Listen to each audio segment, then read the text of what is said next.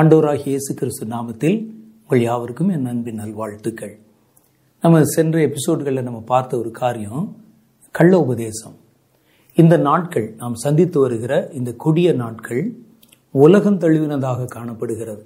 இதற்கு மூல காரணமாக பல செய்திகளை பல காரணங்களை நம்ம சொல்ல நேரிட்டாலும், குறிப்பாக மிக முக்கியமான ஒரு ஆவிக்குரிய காரணம் தேவனுடைய பிள்ளைகளுக்கு நடுவில் உண்டான இந்த கள்ளத்தனமான காரியங்கள். கர்த்தருடைய சபை எப்படி இருக்குமோ, கர்த்தருடைய ஜனங்கள் எப்படி இருப்பாங்களோ, ஊழியக்காரர்கள் எப்படி இருப்பாங்களோ, அதனுடைய விளைவுகள் ஒரு தேசத்தில் அப்படி பிரதிபலிக்க காணலாம். அதனுடைய அடிப்படையில் தான் கர்த்தருடைய வேதத்தில் நிறைய சத்தியங்கள் சொல்லப்பட்டிருக்கிறது. கள்ள உபதேசங்கள் உண்டாக ஆரம்பிக்கும் போது, கர்த்தருடைய வார்த்தைகளை நம்முடைய வசதிக்கு ஏற்றபடி புரட்டி பேசும்போது, கள்ள சபைகள், கள்ள தரிசனங்கள், கள்ள தீர்க்க தரிசனங்கள், கள்ள தீர்க்க தரிசிகள் எழும்பும்போது இது ஏதோ ஒரு சாதாரண நிகழ்வு என்று சொல்லி நம்ம அந்த இடத்துல கடந்து போக நிச்சயமாக கூடாது. ஒரு காரியத்தில் இப்படி கள்ளத்தனமான காரியங்கள் வந்தால் கொஞ்ச நாட்கள் கழித்து அதனுடைய விளைவுகளை, விளைச்சல்களை அறுவடை செய்ய வேண்டி வரும். அதில் இன்னார் என்று இல்லாமல் ஒட்டுமொத்த தேசமுமே நிறைந்த தேவ கோபத்திற்கு உள்ளாவது உள்ளாக நேரிடும். அதனால தான் நம்ம சொல்கிறோம் கள்ள உபதேசங்கள் வந்து கண்டிக்கப்பட வேண்டியவைகள், நிறுத்தப்பட வேண்டியவைகள் என்று. அப்போ இந்த கள்ள உபதேசங்களை பற்றி நிறைய செய்திகள் நம்ம பார்த்தோம். கள்ள உபதேசங்கள் என்பது இன்று நேற்றல்ல. திருச்சபை துவங்கின காலத்திலிருந்தே கள்ள அந்த கள்ள ஊழியங்கள், கள்ள தீர்க்க தரிசிகள், கள்ள உபதேசங்கள் இருந்திருக்கின்றன. அதற்கு முந்தின காலத்தில் கூட நிறைய காரியங்கள் இந்த கள்ள எழுத்தாணி என்று சொல்லி எரேமியாவின் புஸ்தகத்தில் எட்டாவது அதிகாரத்தில் வாசிச்சோமே, கள்ள எழுத்தாணி. அப்போ வேத பாறைகள் எழுதின கள்ள எழுத்தாணி. அப்போ கள்ள புத்தகங்கள் அந்த காலத்தில் இருந்தது, கள்ள உபதேசிகள் இருந்தார்கள், கள்ள ஆசாரியர்கள் இருந்தாங்க, கள்ள தீர்க்க தரிசிகள் இருந்தாங்க. நிறைய புஸ்தகங்கள், அவர்கள் காலத்தில் எழுதின பல புஸ்தகங்கள், அவர்கள் வேத பாறைகளின் கற்பனையிலிருந்து தோன்றின புஸ்தகங்கள் என்பதனால அந்த புஸ்தகங்களை வேத புஸ்தகத்திலிருந்து விலக்கி வச்சிருக்கிறாங்க. அப்போகிரிப்பா அப்படின்னு சொல்லுவாங்க. அதெல்லாம் தள்ளுபடியாகவும் தள்ளுபடி செய்யப்பட்டவைகள், நம்முடைய விசுவாச பிரமாணத்துக்கு விரோதமானவைகள் அல்லது நம்ப முடியாதவைகள் போன்ற கற்பனை கதைகள் எல்லாம் அப்படி தள்ளி விட்டுருக்கிறாங்க. நான் உங்களுக்கு போன எபிசோடில் சந்தித்த போது ஒரு காரியம் சொன்னேன், இவைகளுடைய பின்னணியில் ஒரு சில ஆவிகள் இருக்கிறது அப்படின்னு சொன்னேன். எந்த மனுஷ கிரியைகள்லையுமே கர்த்தருக்கு விரோதமான பொல்லாத கிரியைகள் செய்யும் போதெல்லாம் அதுக்கு பின்னால் சில ஆவிகள் அங்கே கிரியை செய்வதை நம்ம பார்க்க முடியும். இந்த கற்பனை கதைகள் தங்களுடைய மனசில் ஆவிக்குரிய கதைகளுக்கு ஒப்பாக உருவாக்கப்பட்ட கற்பனை கதைகள், கற்பனை கட்டளைகள், கற்பனை சட்டதிட்டங்கள், கற்பனை பிரமாணங்கள், கற்பனை உபதேசங்கள் இவைகளை இன்று நேற்றல்ல வேதாகமங்கள் எழுதப்பட்ட காலத்தில் ஒரு கூட்டம் பேர் அவங்க உட்கார்ந்து அதை எழுதினாங்க. அதுதான் எரேமியா எட்டு எட்டில் நம்ம வந்து பார்த்தோம், எட்டு ஒன்பதில் பார்த்தோம், வேத பாத வேத பாரகர்களுடைய கள்ள எழுத்தாணிகள் என்று. அப்படிப்பட்ட நிறைய கள்ள புஸ்தகங்கள் இருக்கிறது. இப்போவுமே அது வந்து யூதருடைய அந்த பாரம்பரிய புஸ்தகங்கள் என்றும் யூதருடைய பிரமாணங்கள் என்றும் பல புஸ்தகங்கள் இருக்கிறது. இந்த நியாயப்பிரமாண புஸ்தகத்தில் கூட நீங்கள் பார்த்தீங்கன்னா கர்த்தர் சொன்ன கட்டளைகள் அப்படின்னு ஒன்று இருக்கும். அதை அந்த கட்டளைகளை எப்படி கடைப்பிடிக்கணும் என்று சொல்லி இந்த சாக்ரமெண்ட்ஸ் என்று சொல்கிறல்ல, அதுக்கு இன்னொரு பெரிய நீண்ட விளக்கம் ஒரு எழுதியிருப்பாங்க. ஒரு அது உங்களுக்கு நல்லா விளக்கி சொல்லணும்னா, வேதத்தில் கர்த்தர் கொடுத்த கட்டளை ஓய்வு நாளை பரிசுத்தமாக ஆசரிப்பாயாக என்று இதுதான் ஆண்டவர் பேசினது. ஆனால் இதற்கு சாக்ரமெண்ட்ஸ் வச்சிருக்கிறாங்க. அது யூதர் அபிமார்கள் உட்கார்ந்து இந்த ஓய்வு நாளை எப்படி ஆசரிக்க வேண்டும், அது அவங்க எழுதின ஒரு புஸ்தகம். அந்த ஓய்வு நாள் சட்டங்கள் என்றே நிறையா இருக்குது. ஓய்வு நாளில் ஒரு மனிதன் பிரயாணம் செய்ய நேரிட்டால் இவ்வளவு தூரம்தான், மினிமம் இவ்வளோ தூரம் அவங்க வந்து பிரயாணம் செய்யலாம் அப்படின்னு ஒரு சட்டத்தை இவர்களாக இயற்றினார்கள். நீங்கள் வேதத்தில் வந்து புதிய ஏற்பாட்டில் படிக்கும்போது கூட ஒரு ஓய்வு நாள் பிரயாண தூரத்திலே என்று ஒரு வார்த்தையை பார்ப்பீங்க. ஓய்வு நாளில் கிட்டத்தட்ட ஒரு ஒன்றரை கிலோமீட்டர் வரைக்கும் தான் நடக்கலாம். ஒருவன் ஓய்வு நாள் அன்று தான் படுத்திருக்கிற கட்டில் அவன் வந்து இழுத்து விட்டால் ஓய்வு நாளை மீறினதாக பொருள். அவங்க சொல்லுவாங்க, கட்டில் இழுத்துட்டான்னா நிலத்தில், வயல் நிலத்தில் ஏறு பிடிச்சி உழுதுக்கு சமம், அவன் மீறி விட்டான் அப்படின்னு. இது மாதிரி கர்த்தர் சொன்ன ஒரு கட்டளை வச்சு உபகட்டளைகள், கிளைக்கட்டளைகள்னு இவங்களா சில சட்டங்களை ஏற்றி வச்சிருப்பாங்க. அந்த மாதிரியான நிறைய புஸ்தங்கள் தான் யூத பாரம்பரியங்கள் என்று இருக்கிறது. யூதர்கள் பாரம்பரியமாக கடைபிடிக்கிற இன்றைய பல காரியங்கள் வேதத்தில் மோசையின் மூலம் சொல்லப்பட்ட காரியங்களில் இல்லை. அதுக்குன்னு ஒரு தனி புஸ்தகம் இருக்கும். அப்போ இதை வந்து யூதர்களாகவே எழுதி இஸ்ரவேலர்கள் எழுதி அதை அவர்கள் அங்கே கடைப்பிடிக்கிறாங்க. இதை ஒட்டி அங்கே கர்த்தருடைய வேதத்தில் சொல்லப்பட்ட சில சம்பவங்கள் காரியங்களை ஒட்டி பல வேத பாடகர்கள் எழுத ஆரம்பிக்கும் போது அவர்கள் தங்கள் கற்பனையிலே தோன்றின காரியங்களை எழுதினாங்க. இது இந்த தேசத்தில் மாத்திரம் இல்லை, பல தேசங்களிலும் பல தேசங்களிலும் புராணங்கள் இதிகாசங்கள் என்று இறைவன் அல்லது கடவுள் என்ற நம்பிக்கைக்கு பல உருவங்கள் கொடுத்து கற்பனை கதைகளை உருவாக்கினார்கள். யார் உருவாக்குறாங்க, இதற்குண்டான இன்ஸ்பிரேஷன் எங்கிருந்து வருகிறது என்று கேட்டால் அதில் ஒரு ஆச்சரியமான ஒரு செய்தி இருக்கிறது. பாதாளத்திலிருந்து ஏறி வருகிற ஆவிகள் என்ற ஒரு செய்தி நான் கொடுத்துருக்கேன், நீங்கள் கேட்டிருப்பீங்க. முதல் முதல்ல விழுந்து போன தேவ தூதர்கள் என்று சொல்லுகிற விழுந்து போன ஆவிகள், அந்த ஆவிகளை தெய்வங்கள் என்று வழிபட ஆரம்பித்தவர்கள் இந்த கானானியர்கள். அதனால தான் அந்த தெய்வங்களுக்கு பேர் கானானிய தெய்வங்கள் என்று சொல்லுகிறோம். உலகத்தில் வேற எந்த மூலையில் இல்லை, முதல் முதல்ல கடவுளுக்கு மாற்றாக வேறொரு சக்தியை கடவுள் என்று ஆராதிக்க ஆரம்பித்தவர்கள் இந்த கானானியர்கள்.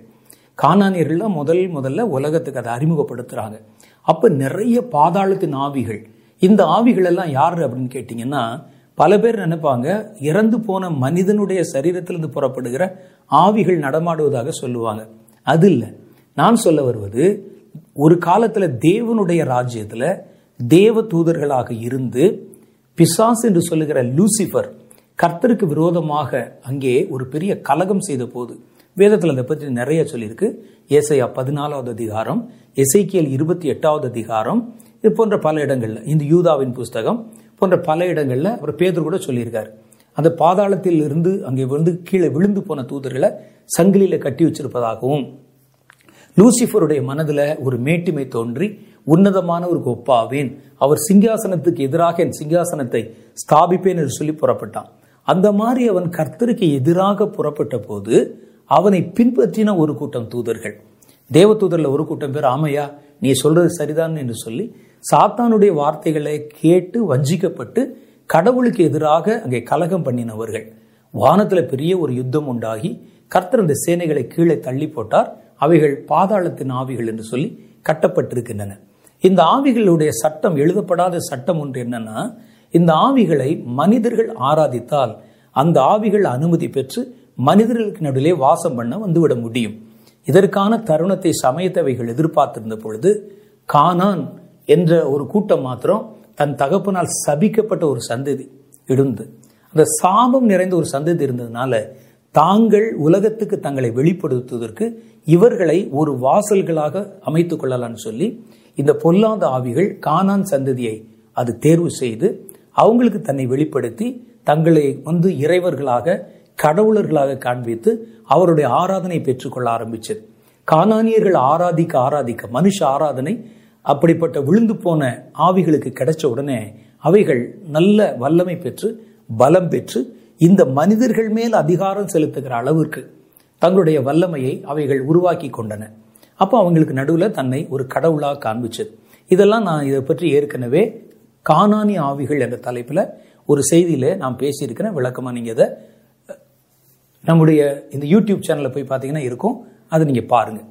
அதுக்கு முன்னால் அதில் அந்த மாதிரி இந்த ஆவிகள் தங்களை வெளிப்படுத்தும் போது இதில் குறிப்பாக சில ஆவிகள், ஒவ்வொரு ஆவிக்கும் ஒவ்வொரு விதமான குணாதிசயம் இருக்குது. சில ஆவிகள் மாம்ச இச்சையை மாத்திரமே தூண்டக்கூடிய ஆவிகள், இச்சை நிறந்த காரியங்கள். சில ஆவிகள் இரத்த வெறி பிடித்தவைகள், அவைகள் மனிதர்களுக்கு எப்படி ஒருத்தனை கொலை செய்யணும், எப்படி கலவரம் பண்ணணும், எப்படி கீழ்ப்படியாமல் நடக்கணும், எப்படி ரிபல்லியனாக இருக்கணும், இதெல்லாம் வந்து கற்பித்து கொடுக்கும். இன்னொரு ஆவி இந்த மாதிரி அசுத்தமான கிரியைகளுக்கு உண்டான ஆவி. இது மாதிரி நிறைய பங்கு பங்கா வகை வகையான ஆவிகள் இருக்கின்றன. அதில் குறிப்பிட்ட சில ஆவிகள் என்ன செய்யும்னா, தாங்கள் யார் என்பதை காட்ட மனிதர்களுக்கு கற்பனையான மதங்களையும் கற்பனையான மத சம்பிரதாயங்களையும் மத பாரம்பரியங்களையும் கற்பிக்கும் ஆவிகள். இந்த ஆவிகள் என்ன செய்யும்னா, சில ஆசாரியர்கள் சில மனிதர்களை பிடித்து கொண்டு அவர்களை எழுத வச்சு அல்லது இந்த இப்படிப்பட்ட சில கதைகளை சொல்ல வைத்து புராணங்களை இதிகாசங்களை உருவாக்குகின்றன. உலகத்தில் பல பாரம்பரிய தேசங்களில் இப்படிப்பட்ட நிகழ்வுகள் நடந்திருக்கிறது. விழுந்து போன ஆவிகள் பல கற்பனை கதைகளை இவங்களுடைய இருதயத்துக்குள்ள புகுந்து சில காரியங்களை சில சில காட்சிகளை காண்பித்து அவர்களை அதை நம்ப பண்ணி இது கடவுளர்கள் என்று சொல்லுகிற ஒரு காரியத்தை அவங்களுக்கு கற்பித்து கொடுத்தது. இந்த ஆவிகளுடைய பெயர்கள் அவருடைய இந்த கானானியருடைய புஸ்தகங்கள் இருக்குது. இந்த ஆவிகளுடைய பெயர்கள், இந்த ஆவிகள் தான் அவர்களுக்கு அடிக்கடி தரிசனையாகி என்னென்ன விதமான ஆவிகளை எதற்கு ஆராதிக்கணும், எப்படி ஆராதிக்கணும், நரபலி எதற்கு கொடுக்கணும், அவங்க எப்படி, அவங்களுடைய ஆராதனை வழிமுறைகள் என்ன, அதோடைய பின்னணி கதைகள் என்ன என்பதெல்லாம் இதுதான் அவங்களுக்கு வந்து கற்பிக்குமா இந்த ஆவிகள். நான் சொல்றேன் பாருங்க, ஃபால்ஸ் டீச்சிங் என்று சொல்லுகிற கள்ள உபதேசங்களை, கலப்பு உபதேசங்களை கற்பனையாய் நம்முடைய மனதில் தோன்ற செய்கிற ஒரு விழுந்து போன கானானி ஆவிக்கு பேரு மெர்வோரியன் என்பது. எம்இஆர் விஓஆர்ஐஒய்ஏஎன், மெர்வோரியன் என்பது. இந்த ஆவியினுடைய வேலை என்ன அப்படின்னு கேட்டிங்கன்னா, தேவனுடைய வார்த்தைகளை, கர்த்தர் பேசி கொடுத்த வார்த்தைகளை மனிதர்களுக்கு சாதகமாக்கும்படி கள்ள வார்த்தைகளை, கலப்பு வார்த்தைகளை ஏற்படுத்தி மனிதருடைய இருதயங்களிலே குழப்பங்களை கொண்டு வந்து தேவையற்ற வீணான கற்பனைகளை அதோடு கூட இணைக்கும்படிக்கு செய்வது. ஒரு உண்மையோட ஒரு பொய்யை கலப்பது, சில பாரம்பரியங்களை கலப்பது மெர்வோரியன் என்ற அந்த ஆவி.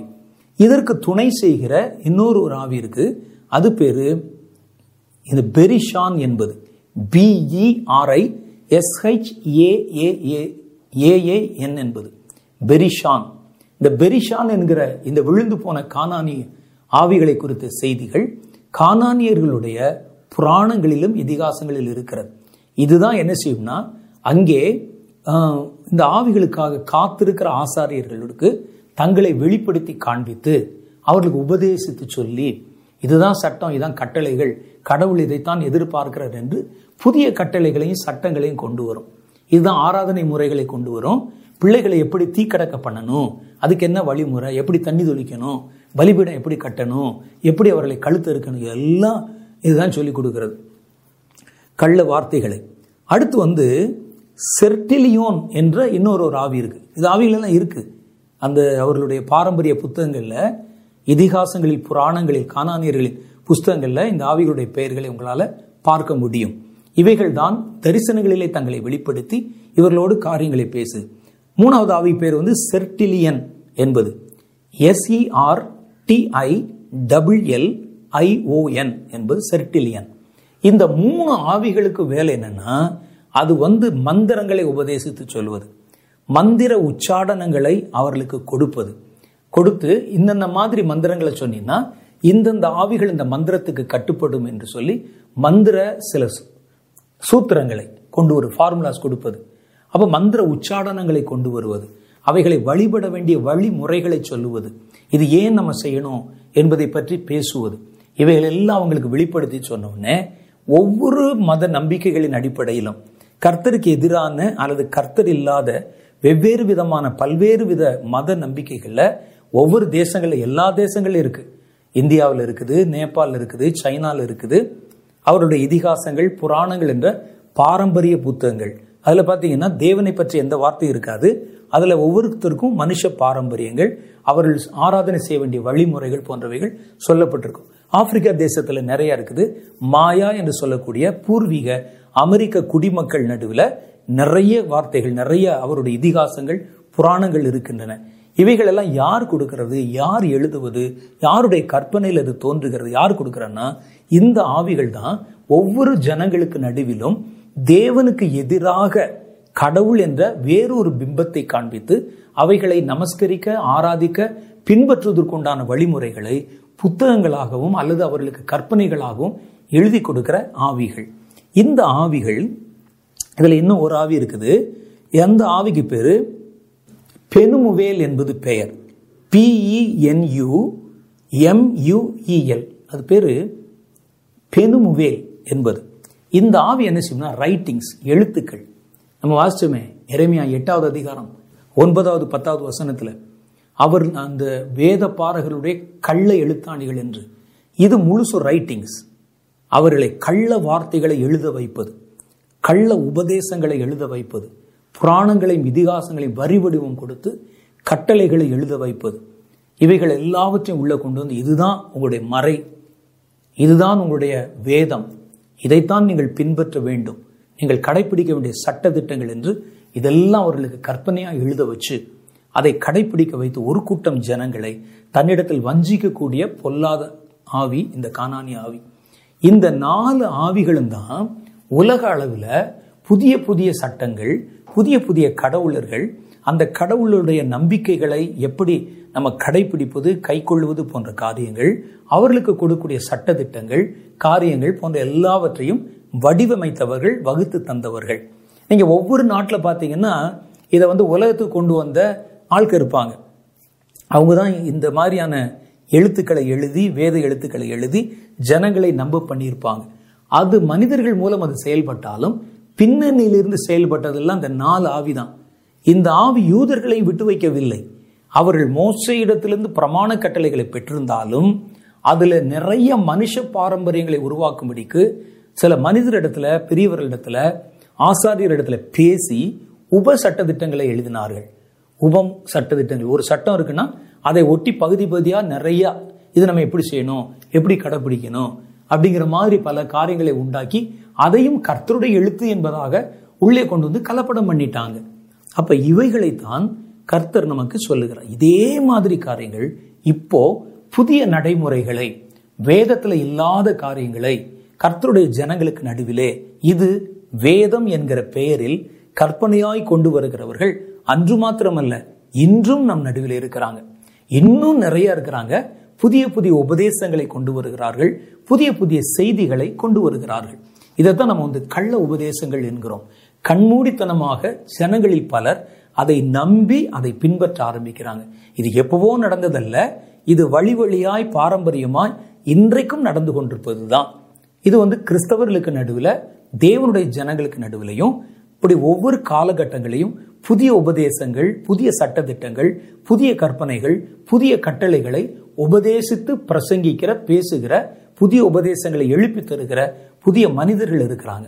அவங்க எழும்பி கிறிஸ்துவனுடைய காரியத்தை மட்டுப்படுத்தி தங்களுடைய வழிகளை பிரதானப்படுத்தி இதையும் கடவுளுடைய வார்த்தை என்பதை போல காட்டுவாங்க. நீங்க தான் கவனமா இருக்கணும். இதுக்கு நம்ம என்ன செய்யணும் அப்படின்னா, முதல்ல நாம் செய்ய வேண்டியது தேவனுடைய இறை வார்த்தையை முழுவதுமாய் நம்புங்கள். அது முதல் முதல் நல்லா நீங்கள் வாசிங்க.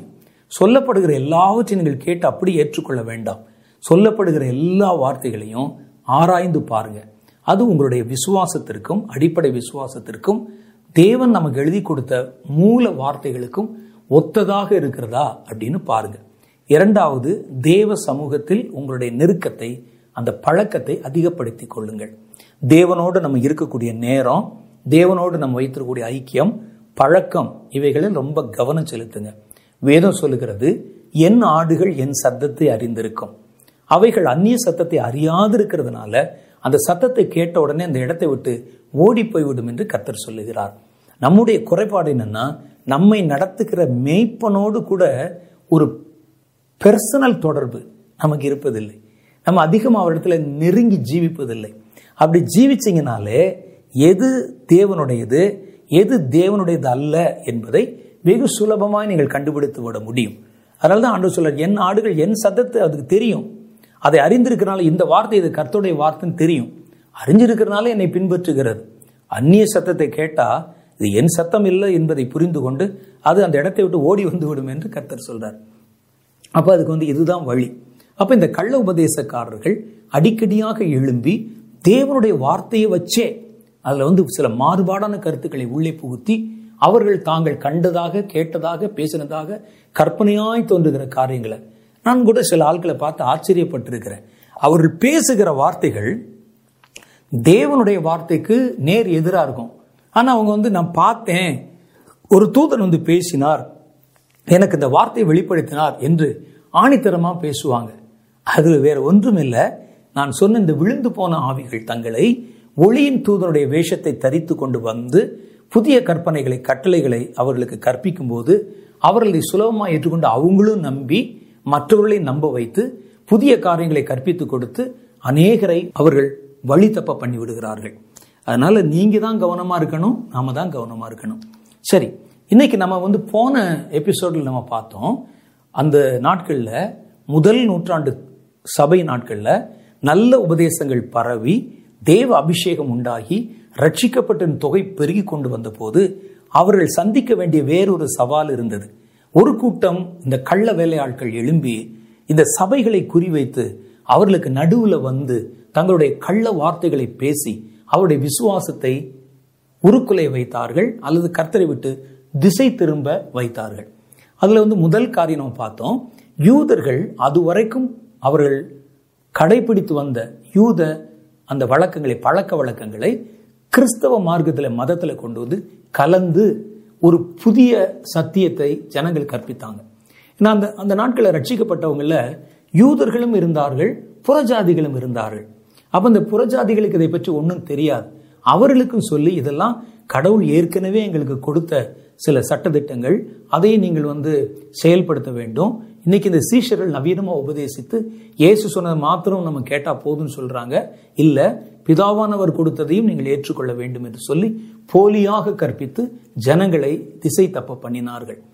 அப்போ ரொம்ப கவனம். அதனால்தான் பவுல் அவங்கள எதிர்த்து பேசினார். அந்த பாரம்பரியங்களால் உங்களுடைய விசுவாசம் அவமாய் போய்விடும், உங்கள் விசுவாசம் வீணாய் போய்விடும், ரட்சிப்பு ஒன்றுமில்லாமல் போய்விடும் என்றெல்லாம் பல எச்சரிப்பு வார்த்தைகளை கொடுக்கிறார். இரண்டாவது, இவங்க இதே மாதிரி செய்த மற்றொரு கள்ள உபதேச கூட்டம், அவங்க என்ன செய்வாங்கன்னா ஞானத்தை பேசுகிறவர்கள். ஞானத்தை அவங்க வந்து ரொம்ப லாஜிக்காக பேசுவாங்க, ரொம்ப ஞானத்தோடு பேசுவாங்க. அது அந்த ஞானம் எல்லாம் மனுஷ ஞானம். அந்த ஞானத்தை பற்றி பேசி அதில் ஜனங்களை வந்து கவர்ச்சியாக கவர்ந்து, ஆமாம் அவன் சொல்ல சரியாக தானே இருக்குது, விஞ்ஞானபூர்வமாக பேசுகிறாரு, இப்படி விளக்கமாக பேசுகிறாரு, லாஜிக்காக பேசுகிறாரு அப்படின்னு அவங்களை நம்ப வைத்து விசுவாசத்திலிருந்து வழி தப்பிவிட அவங்க பண்ணுவாங்க. அதற்கு பேர் வந்து நாசிசம் என்று பெயர். G N O S I S, Nazis என்ற வார்த்தைக்கு, கிரேக்க வார்த்தைக்கு ஞானம், மனுஷ ஞானம், மனுஷ புத்தி என்பது பெயர். இவங்க பேர் வந்து, இந்த உபதேசக்காரர் பேர் நாசிஸ்ட் என்று சொல்லுகிறார்கள். இவங்க என்ன செய்வாங்கன்னா சபைகளுக்கு நடுவில் வந்து மனுஷ ஞானத்தை பிரபலமாக ஞானமாக பேசுவாங்க. பேசி அதை ஞானபூர்வமாக ஒரு காரியங்களை விளங்கி கொள்ள வைத்து நம்ம வந்து ஒரு குழந்தை போல கர்த்தரை பின்பற்றுகிற விசுவாசத்தை அவர்கள் கூறு போட்டு அந்த நம்பிக்கையிலிருந்து நம்மை கொஞ்சம் வெளியே கொண்டாந்துருவாங்க, தூரப்படுத்திடுவாங்க. அவர்கள் ஞானம் என்று பெயர் பெற்றிருக்கிற காரியத்தை ஜனங்களுக்குள்ள போதித்து அவருடைய அடிப்படை விசுவாசத்தை உருக்குலை வைத்து விடுவார்கள். அப்படிப்பட்ட ஒரு கூட்டம் எழுப்பினாங்க. நாசிஸ் என்றால் ஞானம் என்பது பெயர், கிரேக்க மொழியில் நாசிஸ்ட் என்று பெயர் இவங்க பேர். இவங்க வந்து ஞானத்தை பற்றியே அவங்க வந்து போதிப்பாங்க. ஞானம் இருந்தால் நல்லது தானே நீங்கள் நினைப்பீங்க. நீதிமொழிகளின் புத்தகத்தில் ஞானத்தை பற்றி நிறையா பேசியிருக்கேன்னு சொல்லுவீங்க. ஞானம் என்று சொன்ன உடனே நீங்கள் உடனே எல்லாமே ஞானம் என்று நம்பிவிடக்கூடாது. நாலு விதமான ஞானத்தை பற்றி யாக்கோபு தன் நிருபத்தில் எழுதுகிறார். நம்ம வந்து அதை வாசி பார்க்கலாம். யாக்கோபின் புஸ்தகம் மூன்றாவது அதிகாரம் பதினாலு பதினைந்து ஆகிய வசனங்கள். யாக்கோபினுடைய புஸ்தகமே பண்ணிடுறோம்லாம் பார்த்தீங்கன்னா ரொம்ப ஆழமாக இருக்கும், ஞானமாக இருக்கும். ஒவ்வொரு காரியத்தையும் அவர் சொல்லியிருப்பார். அதெல்லாம் தெய்வீக ஞானம். ஆனால் நான் சொல்கிற ஞானம் என்பது உலகத்துக்கடுத்த ஞானம். உலகத்துக்கடுத்த ஞானத்தை வைத்து கிறிஸ்துவின் கடுத்த ஞானத்தை நீங்கள் எடை போட முற்பட்டால் ஏமாந்து போயிடுவீங்க. ஏன்னா உலக ஞானம் என்பது வேற, அது வேற எட்ஜு. அதை வச்சுட்டு நீங்கள் இதை பார்க்கக்கூடாது. ஒருவர் வந்து பெரிய பட்டம் பெற்றவர், டிகிரி வாங்கினவர், உலக கல்விகளில் வந்து நல்ல பல காரியங்களை செய்தவர் என்றால் அவர் அதற்காக பைபிள் படிச்சிட்டாருன்னா அவருக்கு எல்லாம் புரிஞ்சிடாது. அந்த ஞானத்தை வச்சு நீங்கள் வேதத்தை படித்தால் வேதம் உங்களுக்கு வந்து பைத்தியமாய்த்தான் தோன்றும். கெட்டு போகிறவர்களுக்கு சிலுவை பற்றின உபதேசம் பைத்தியமாய் தோன்றுமா? அது உங்களுக்கு புரியாது. இதை படிக்கிறதுக்கு வேற ஒரு ஞானம் இருக்குது, அது ஆவினால் உண்டாகிற ஞானம், தேவ ஞானம். சரி, நம்ம விஷயத்துக்கு வருவோம். யாக்கோபு மூணு பதினஞ்சில் நான் இங்கே பார்த்தீங்கன்னா பதினாலு பதினஞ்சில் யாக்கோபு சொல்கிறாரு, உங்கள் இருதயத்திலே கசப்பான வைராக்கியத்தையும் விரோதத்தையும் வைத்தீர்களானால் நீங்கள் பெருமை பாராட்டாதிருங்கள், சத்தியத்துக்கு விரோதமாய் பொய் சொல்லாமலும் இருங்கள் அப்படின்னு முதல்ல சொல்கிறார். இப்படிப்பட்ட ஞானம், அந்த ஞானத்தை பாருங்க என்னென்ன ஞானம் சொல்றார். இப்படிப்பட்ட ஞானம் பரத்திலிருந்து வருகிற இறங்கி வருகிற ஞானமாயிராமல், மெய் ஞானம் என்பது உலகத்தில் இல்லை, அது பரத்தில் இருக்கிறது, அது இறங்கி வரணும் உங்க மேல. அது அது பேர் தான் மெய் ஞானம் என்பது. இந்த ஞானத்தை வந்து நீங்க வந்து வேறு எந்த விதத்திலும் வேறு யாரிடத்திலும் போய் கற்றுக்கொள்ள முடியாது. அது ஒவ்வொருவருக்கும் பரத்திலிருந்து வருகிற ஞானம் இறங்கி வரும். அது வந்து இறங்கி வரணும். நீங்கள் அதுக்காக காத்திருக்கணும். ஒரு ஆளுக்குள்ளே அந்த பரத்திலிருந்து வருகிற ஞானம் இறங்கி வந்துருச்சு, அவற்றை போய் கடன் வாங்கிக்கலாம் நீங்கள் வாங்க முடியாது. ஒவ்வொருவருக்கும் அந்த ஞானம் பரத்திலிருந்து இறங்கி வருகிற ஞானம், மற்றதெல்லாம் உலகத்தில் ஏற்கனவே இருக்கிற கொடுக்கப்பட்ட ஞானங்கள். அப்போ பரிசுத்த ஆவியானவர் நமக்குள்ளே வரும்போதே பரத்திலிருந்து இறங்கி வருகிற ஞானம் நமக்குள்ளே உள்ளே இறங்கி வர ஆரம்பித்து விடுகிறது.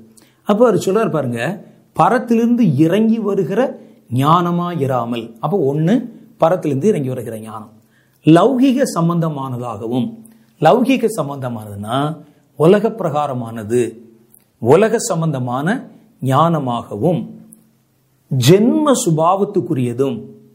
அப்போ நமக்குன்னு ஒரு பிறப்பின் அடிப்படையில் ஒரு சுபாவம் இருக்கும், அதற்கு பேர் ஜென்ம சுபாவம்.